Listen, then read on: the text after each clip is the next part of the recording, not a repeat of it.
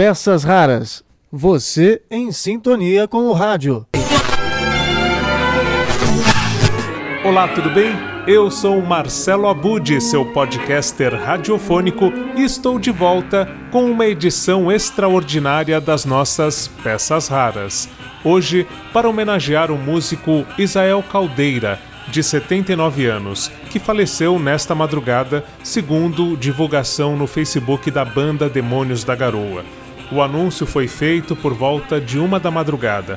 Bom, para relembrar o Isael Caldeira, homenagear o grupo Demônios da Garoa, nós vamos ouvir um dos integrantes da banda, já falecido, também em fevereiro, em 25 de fevereiro de 2015, o Toninho, que conta a repórter Vera Lúcia Fior d'Oliva como surgiu o nome Demônios da Garoa na Rádio Bandeirantes. Antes era o Grupo do Luar, até que Vicente Leporace, o Trabuco, transformou em Demônios da Garoa.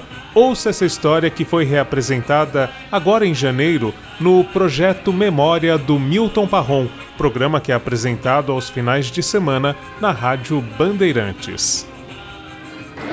Agora, Toninho, como é que era São Paulo de 1943, quando no mês de fevereiro você e mais 4 companheiros na Rádio Bandeirantes, na Rua Líbero Badaró, iniciavam a carreira dos Demônios da Garoa? Pois é, quem diria que aquele conjunto de garotos de 13, 14 anos de idade, porque hoje nós estamos com 60, eu e o Arnaldo, quem diria que aqueles garotos iam chegar até aqui?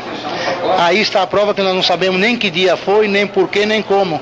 Mas aconteceu de nós participarmos de um programa de calouros que chamava-se A Hora da Bomba, animado pelo J. Antônio Dávila, que faleceu há pouco tempo, a quem nós reverenciamos a sua memória, pelo menos. E ganhamos o primeiro prêmio na Hora da Bomba, conseguimos fazer 100 pontos e fomos contratados. Daí fizemos um programa ou 2 como o Grupo do Luar, os Indiabrados Grupo do Luar. E o Vicente Leporace, era da Bandeirantes naquele tempo, achou que esse grupo lembrava muito jogo de bicho, milhar, centena, grupo e tal, e que devíamos procurar um nome mais sugestivo. Então, dentro do nosso programa de rádio, foi anunciado que os ouvintes sugerissem o nome. Então, esse ouvinte, por Indiabrados, pegou Demônios. E da Garoa, porque São Paulo era a terra da Garoa, hoje, desgraçadamente, da poluição.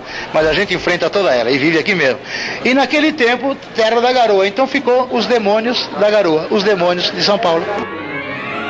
No blog Peças Raras, você acompanha a postagem feita no Facebook da banda Demônios da Garoa, dando adeus a Isael Caldeira. Aqui, a nossa singela homenagem. Um grande abraço, um bom dia para você e até a próxima, quando voltamos com mais Peças Raras.